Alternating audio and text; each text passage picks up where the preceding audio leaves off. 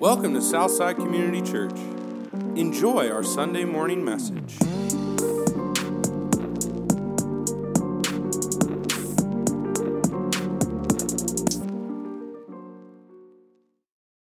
All right. I just want to take a moment and kind of look out and not lose sight of the fact that this is a really cool church family. Like, look at this. This is awesome. And Ben's here. Ben! What's up, Ben? It's my guy, Ben. Some of my basketball coaches back there. What a world. What a day. I wasn't expecting that, Ben. But my, man, that's awesome.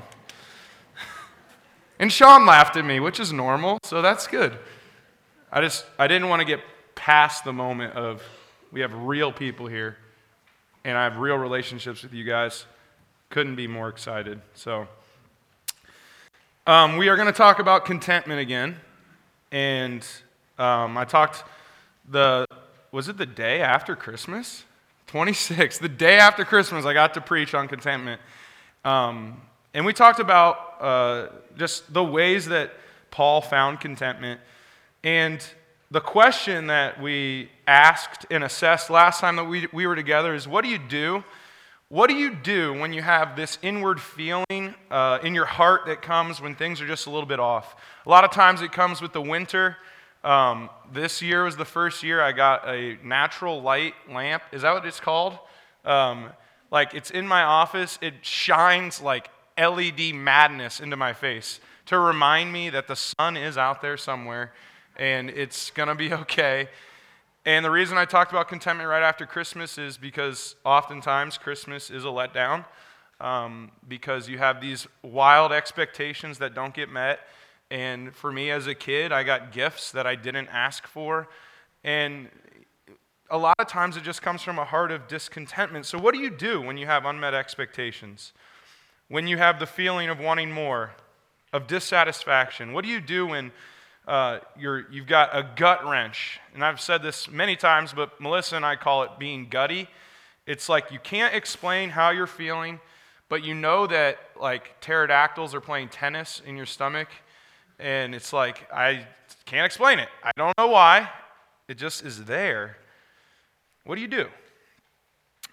In December, we talked about an English Puritan from the 1600s who was asking the same question and really dedicated his life to the same questions.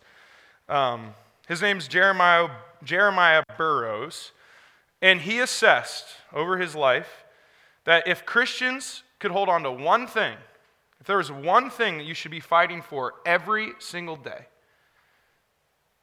it's that Jesus would make you content with what you have. He wrote a whole book about it. It's called The Rare Jewel of Christian Contentment. And I don't know where Tyler is, but I would have made a joke for Tyler because we talk about that book a lot. The rare jewel of Christian contentment. In the 1600s, Jeremiah Burrow knew that contentment is a rare jewel. It's something that's kind of hard to grasp. The title of the book is enticing to me because it implies that contentment is something that if you get, you need to hold on to it. The way that the Bible talks about the jewel, the, the pearl of great prize, is that you would sell everything that you have to get it. And that's how Burroughs thought of contentment with Jesus, that you could get rid of everything as long as you were content with Christ. It's a rare jewel, and it's rare because it's hard to grasp. And contentment is this crazy thing, and we talked about this last time because I would say if we did a survey, you would, I mean, it would come back because it, it's just how it is that once you get contentment, if it's found in anything other than Christ, you lose it faster than you get it. Because the thing that you thought was going to bring you contentment is just a letdown. It's not as cool as you thought it was. And it wasn't as, uh, you know, experiential as you thought it would be and it lets you down, and so you need to find something else. And so your contentment disappears just like that. Here's how Jeremiah Burroughs describes contentment. This is in your notes. yep, in your notes. Christian contentment is that sweet, inward, quiet, gracious frame of spirit which freely submits to and delights in God's wise and fatherly disposal in every condition. That's a long quote, so I'm going to read it again. Christian contentment is that sweet, inward, quiet, gracious frame of spirit which freely submits to and delights in God's wise and fatherly disposal in every condition. I just want to take a second to stop in on this quote again.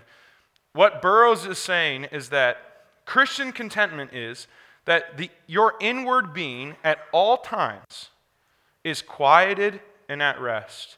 And your quieted, restful inward being trusts that God has it under control. So you're not just quiet and restful, but you are also trusting that no matter what happens, God actually has it under control. And now, eh, that's a kind of a Christian cliche. God's got it. But that's the reality that God, God's got it. And not only does God have it under control, but God is giving you strength that no matter what life throws at you, you're steady. Every condition that you have, you're steady. Now, that's a great description. And I want that. And I told you the last time that our goal for the end of 2022 was that we would begin the journey of contentment. So when we revisit, uh, I don't, is it a leap year? I don't know. But maybe two days after Christmas, we're going to we're going to have a survey and we're going to say, Where, where's your journey here? The, the goal is that you're just on the, you begin the journey of contentment. And it's been a month since I preached on contentment, and I'm really thankful that contentment is a process because not an expert, not an expert at all. So we're going to continue here in Philippians 4 11 through 13. We're going to look at Paul in prison as a case study towards contentment. So let's read Philippians 4 11 through 13 here.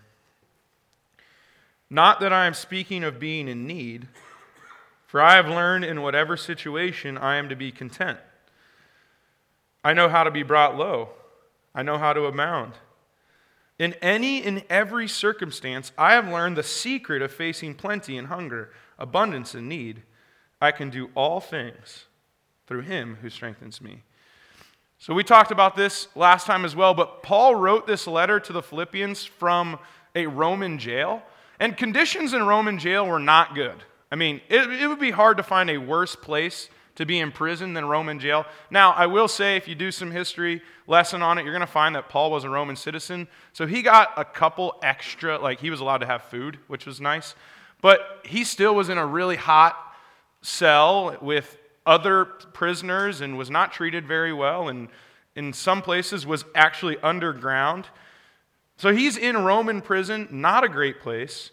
While he was in Roman prison, okay, he had some Christians who were trying to do gospel work with him, who he writes in the beginning of Philippians, worked to afflict him in jail. So, I mean, I mean, that's pretty mean, right? Like, you're expecting your Christians to help you, your brothers to help you, but they, they were working to afflict him while he was in jail.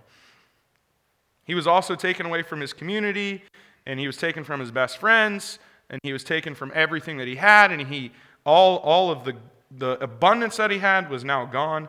It wasn't a good situation, but Paul was able to write this at the end of the letter. He was able to say, no matter what, I have learned how to be content. Last time we talked about the how. How did Paul learn contentment? He learned it over a long period of time. And we talked, the, the first idea of contentment is that contentment is a process. And the how that God uses a lot of times, and this is what Paul says, is that he, was, he learned how to be brought low and he learned how to abound.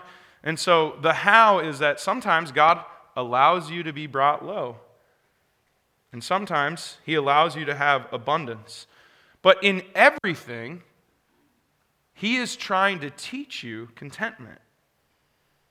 And the practical thought was this that God is using every circumstance of your life to teach you how to be content. That's the how. The how of contentment is that nothing is wasted. Nothing. This morning, we're going to talk about the what. What Paul actually learned. The what is a little bit easier to talk about because it's just kind of truth. The how is the difficult part. You know, you can learn that God's with you. The how is that God's with you when it really sucks. And that's tough, you know? Or stinks. I don't know. I don't know what I'm allowed to say here.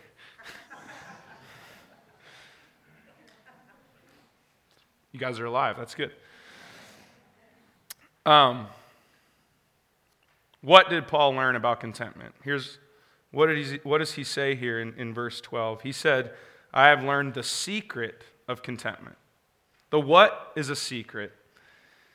A secret is something that you're supposed to tell your sister um, that, I don't know, you didn't clean your room, you stuffed everything under your bed. You tell your sister, and you're expecting her to not tell your parents because it's a secret, but she does anyway. Um, also, a secret is something that's kept unknown or unseen by others. In the heart of a secret, this is amazing. The heart of a secret is that if you are the person telling the secret or receiving the secret, you are in a, a society, a small group of people who gets to know the secret.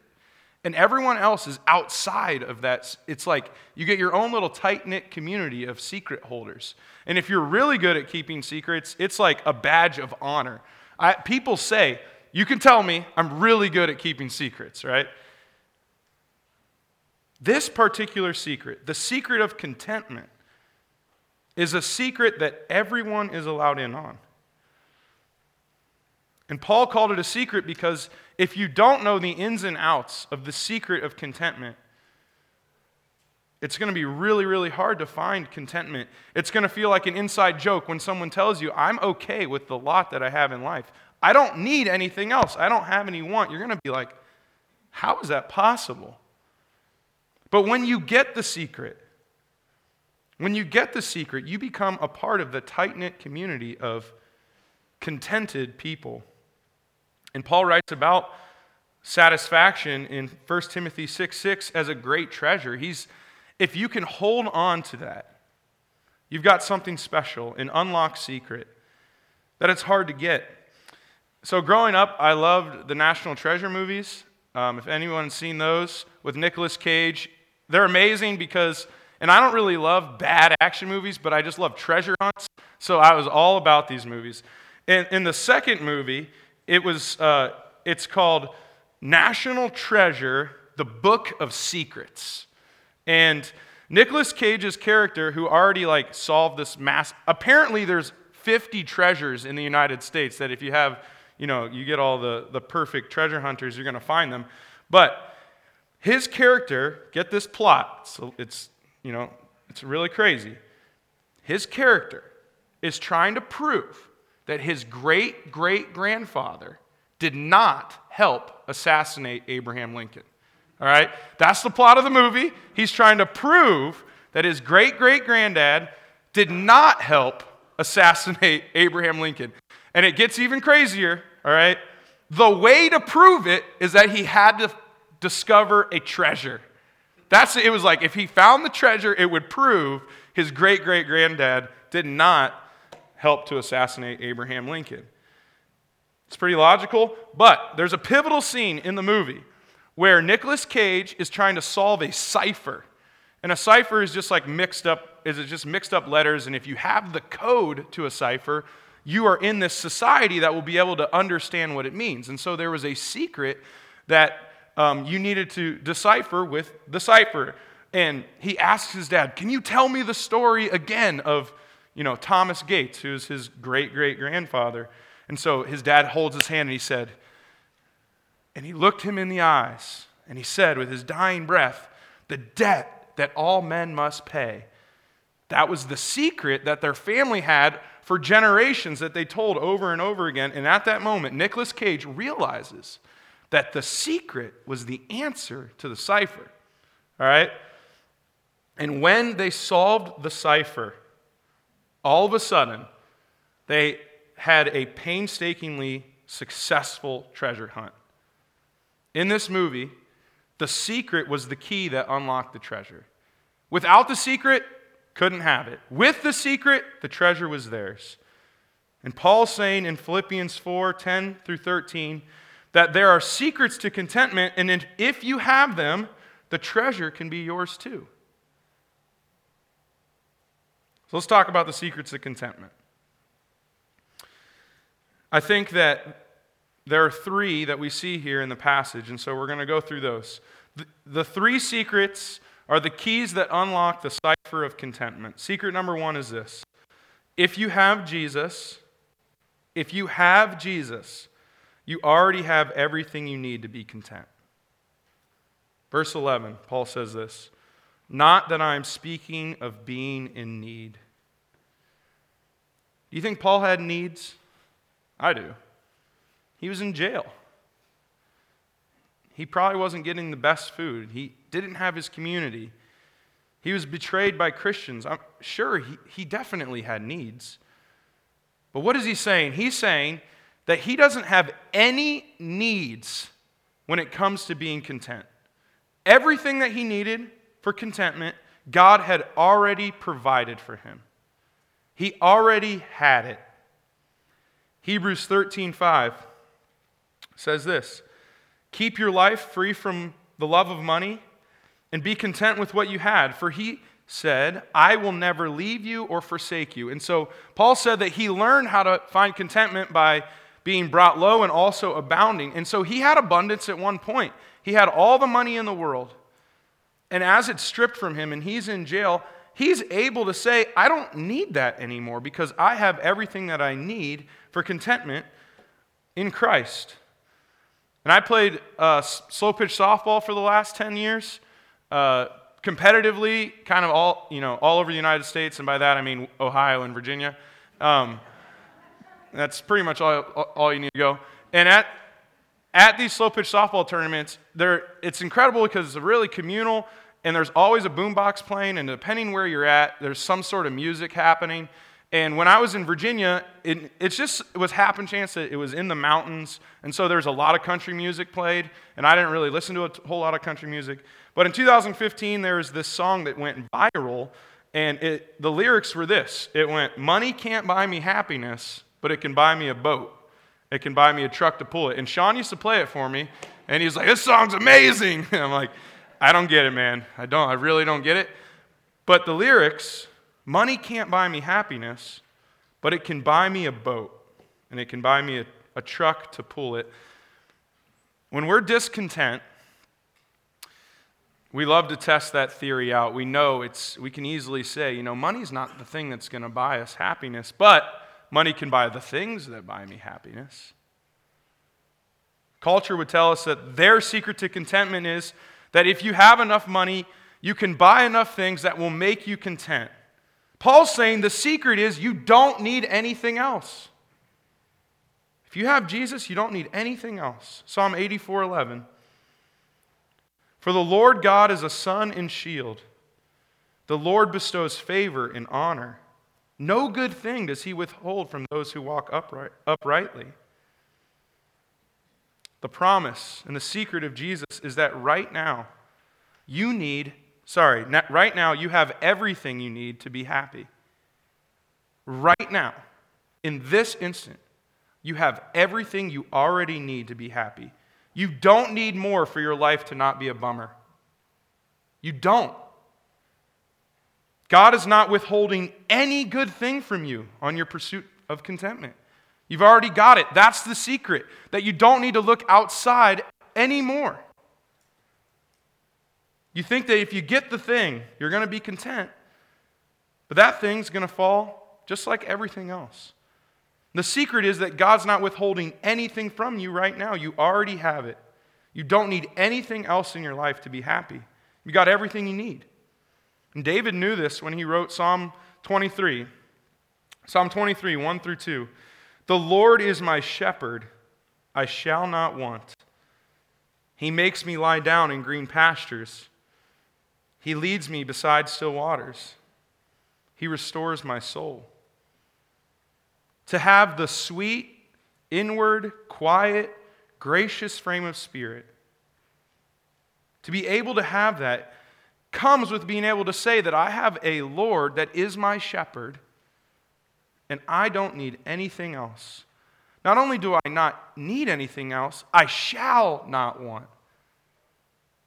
My heart isn't even saying I want it.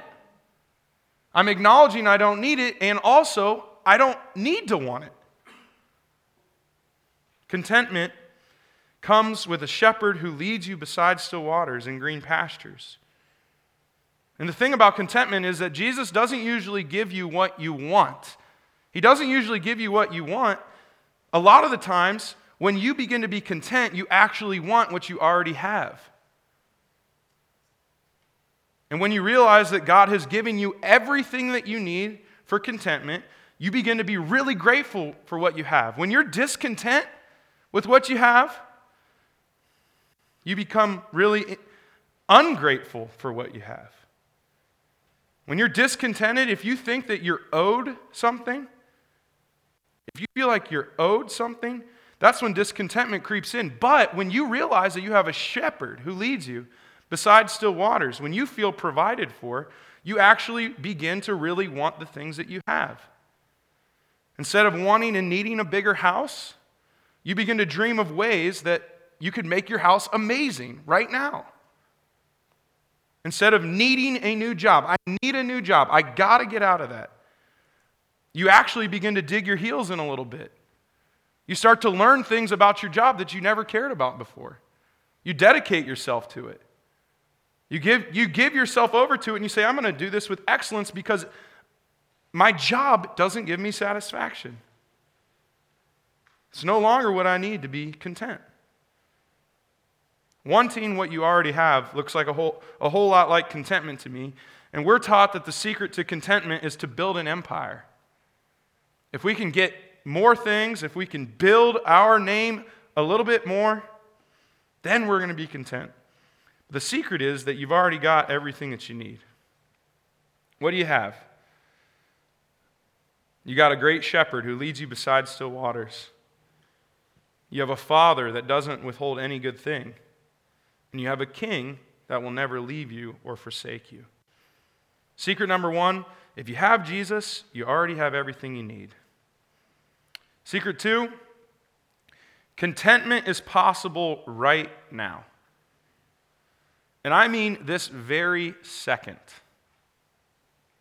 11 10 when it turns to like 11 11 this second contentment is possible now Verse 11 I have learned in whatever situation I am to be content. Whatever situation that you're in, whatever situation that you're in, you can be content now. That's the lesson that Paul's teaching. Brought low, have nothing, content. Abound, you have everything, content. It's this that when Jesus is in your life, he actually makes it way better. It's real that when you get Jesus, the rest of your life is better right now. Let's look at the last part of our quote by Jeremiah Burroughs here. He says that Christian contentment is a heart that delights in God's wise and fatherly disposal to you. So it's one thing to accept your situation. It's one thing to, to come to terms with it. You know, this is all I have. And you know what? I've accepted it. But that's the fifth stage of grief acceptance. Come to terms with it. Jesus offers so much more that you don't only have to accept your current situation, but you can be content in your current situation. And to delight in God's disposal towards you is to not only accept where you are, not only to come to terms with where you are, but to actually take a step back and say, I am taking great joy in the situation that God has given me right now. You don't need more, you don't need escape. The secret that Paul gives us is that in any in every situation, contentment is always at your disposal. In a prison. Yep, no heat at your house. Yep. Don't like my job. Yep. Things aren't working out how I thought they were. Yep. Graduated college, they told me I'd be married at 22 at my Christian university. I'm 30. Yep, there too. Every situation, you can be content right now. That's what God taught Paul. And that's why Paul was untouchable by everyone because they would try to strip him from things, and Paul's like, it doesn't matter. I don't care. Take it. Sure, kill me. Awesome. Jail. Whatever. You cannot take the inward, gracious spirit that I have. Can't do it. Untouchable because Jesus has given it to me. Now that's the what. And the what is pretty easy because that's true. The how is difficult because the how is that sometimes God allows you to go through some really hard things to teach you to be content. And the difficult thing about contentment is, and what Paul's teaching is that we have to learn how to be able to say, I'm going through a hard thing right now, and God is using it to teach me how to be content. I don't need to escape it. I need to ask God, what are you teaching me so I can be content in every situation? This morning, I, I would guess that's what I would take from it is that consider how to be content right now in your current discontentment. If you're discontent, ask God, how can I find contentment in this? Because the second secret that unlocks the key to contentment, I mean, this, I think this is the kicker, this is the big one. You can be content right now, always. That's a, that's a great key. Secret number three, and this is the end here. The strength for contentment is given to you in Jesus. Now this is one of the most famous verses in the world, Philippians 4:13. I can do all things through him who strengthens me. Now if you guys remember Tim Tebow, who was, you know, the Christian's favorite football player forever, and he beat the Steelers, so I'm really happy about that. He wore Philippians 4:13 underneath his they call it eye black. Why he wore that on night games, don't ask me, but it was probably just to be able to write Philippians 4:13. And it's an amazing verse, and in context it's like it is the best one of the best verses ever. It's that the purpose of this passage was Paul is giving away the best secret you could ever have. You can become a part of the society if you, if you believe this, if you trust this, that Jesus is giving you the strength to be content. It's only the strength of Christ that let Paul say, No matter what I have, no matter my situation, I'm content. Paul was not able to say, I can be brought low, I can abound, if it wasn't for the strength of Christ. Without the third secret, the first and the second secret don't matter. Because you can have the, the what of, if you got Jesus, you got everything you need to be content. Sweet. What's that mean? You can be content in every situation. Cool. I mean, thanks for telling me. But secret three, secret three unlocks the whole thing. The strength of Christ is what brings you through. And the last secret is that Jesus strengthens you to believe, not only to hear it and to know it, but Jesus strengthens you to believe that you already have everything that you need for contentment right now. No more needing or wanting. No, no more escaping. That's what Jesus is strengthening you to feel and experience. And so I'm going to I can call up the, the music team here and we're going to finish. You don't, you don't have to have want. And you don't need escape when you have Jesus. And guess what? The amazing part is that he actually goes to work with you. And so it's not just the strength of Jesus that you get, you also get Jesus. You don't get the strength of Jesus without Jesus. He's not a reservoir over here where you get to draw on some strength And when you, you know, you've run out, and so you got to go back over here and get some more strength, the promise is that the strength of Jesus comes with Jesus. And so if you have him, you've always got access to the strength of Christ at all times. At all times. That's the secret, that he will strengthen you to believe it to be true. And so, I would say this morning, my challenge to you is that by faith, by faith, begin to be content with your life. Jesus is going to be with you. I'm going to pray. Thank you for listening. Check out our website at southsideworcester.com.